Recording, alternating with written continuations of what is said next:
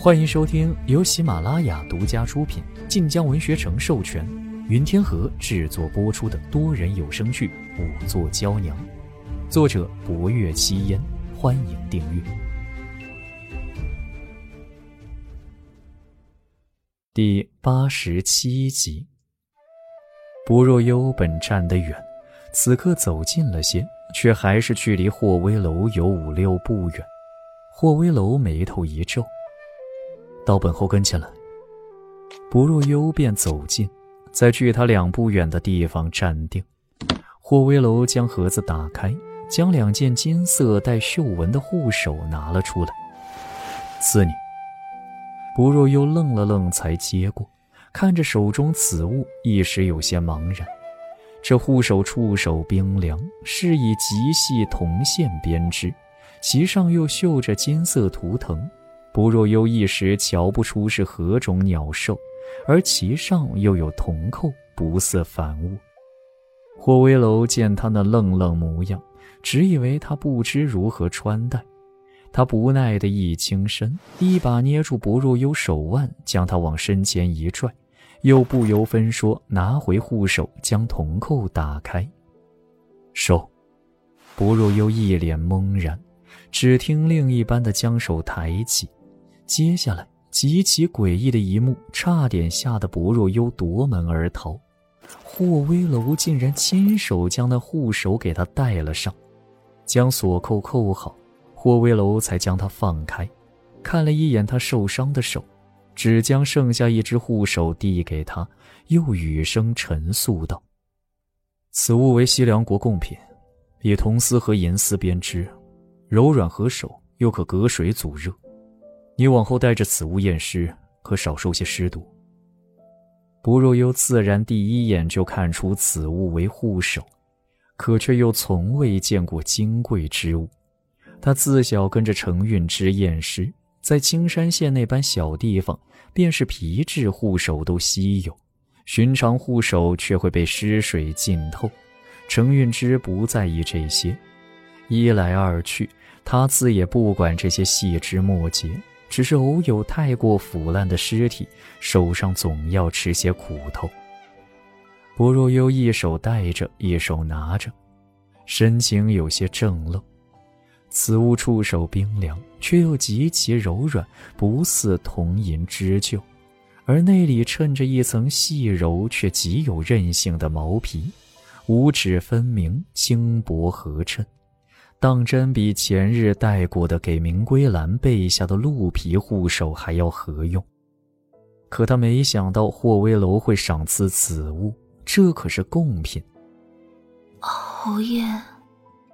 霍威楼早已料到他是这般神情，想他在青山县长大，又怎可能会见过这般好物，于是眉头一扬，口吻不容置疑：既赐你，收着便好。顿了顿，又道：本侯御下虽严，却从来论功行赏，你不是第一个得本侯赏赐之人。薄若幽略一迟疑：侯爷所赐自不敢辞，只是此物乃是贡品，民女之功尚不当得此物。此案定会告破。就算此案破了，也不至赏赐民女贡品。霍威楼不赞同地看了他2瞬，却移开目光，轻审一句：你倒是知道自己身份。此案之后，本侯或还有用你之时，你若觉得了此物不妥，往后总还会有用你之时。见薄若幽似还有话说，霍威楼眯了眯眸子，语声亦危险起来：本侯所赐，还无人能拒。薄若幽脸眸很快做了选择：多谢侯爷。霍威楼满意了，见他虽是低眉顺眼，可秀眉蹙着，仿佛得他赏赐颇不情愿，于是不耐地摆摆手：退下吧。薄若幽扶了扶身，这才转身出去。一出门便见福公公守在门外，见他手上拿着护手，眉眼间皆是笑意：悠悠莫怕，侯爷但凡赏赐，拿着便是，咱家和这些跟着的绣衣时，谁若有功，侯爷也都会赏赐一二，金银玉石、珍品兵器皆是有的。原来如此，不若幽心里一松。是这般，既是如此，民女定会尽心尽力为侯爷办差。福公公闻言不由笑出声了。这时霍青红和明归兰姗姗来迟，一都一眼看到了不若幽手中拿着的护手。哎，这东西看着熟悉啊。明归兰见多识广，是西凉国的贡品。霍青红眉头一挑，看着不若幽的眼神便有些深长了。不若幽被他那眼神看得心里发毛，告退之后便回了自己的屋子。霍青红推着明归兰进了上房，一进门便道：“大哥，你为何赐西凉国的贡品给他？”福公公笑道：“悠悠办差尽心，侯爷有所赐也不奇怪。世子是没瞧见，悠悠那双手早前冻得厉害，沾了湿水呀，又红又肿，颇为可怜。”这么一说，福公公忽而眉头一扬，说起来，侯爷从前赐下虽是大方，却也没有这般贴心过。侯爷，您不会是……霍威楼还未说话，公公，你也想到哪儿去了？我大哥若要得美人，还需要用这般路数吗？他一声令下，谁不想做他身边之人？我倒是觉得，这个小薄姑娘颇有些心计。世子此言怎讲啊？霍青红眯着眸子，义正言辞。我本就纳闷，大哥好端端的怎么突然择一女子待在身边，如今看来他倒是颇有些手段。你看，他先是以苦肉计惹得你们怜惜，再来欲擒故纵之计，假装自己只是为大哥办差，最后再来一计美人计，使得大哥对他另眼相待。哎呀，妙啊！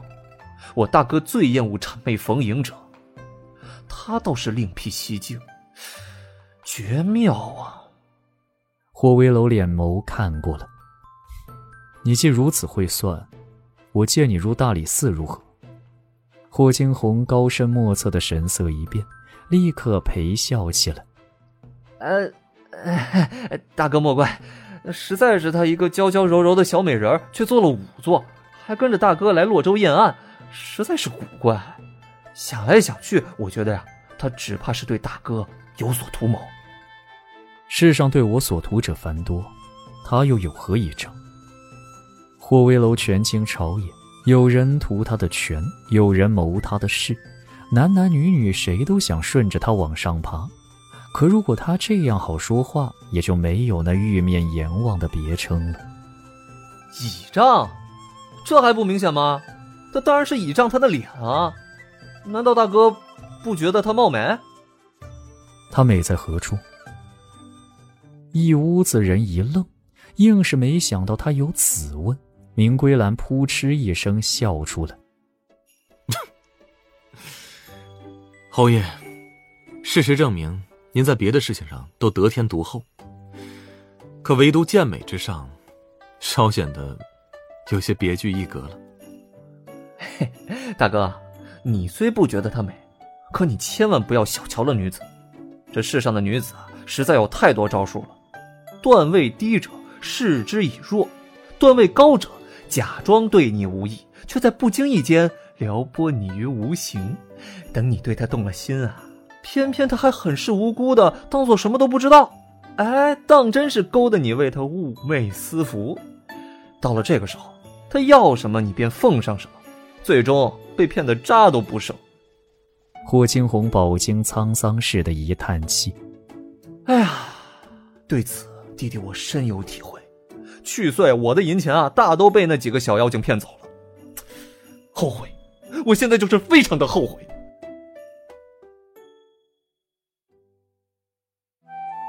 本集结束了，喜欢就订阅分享吧，我们下集见。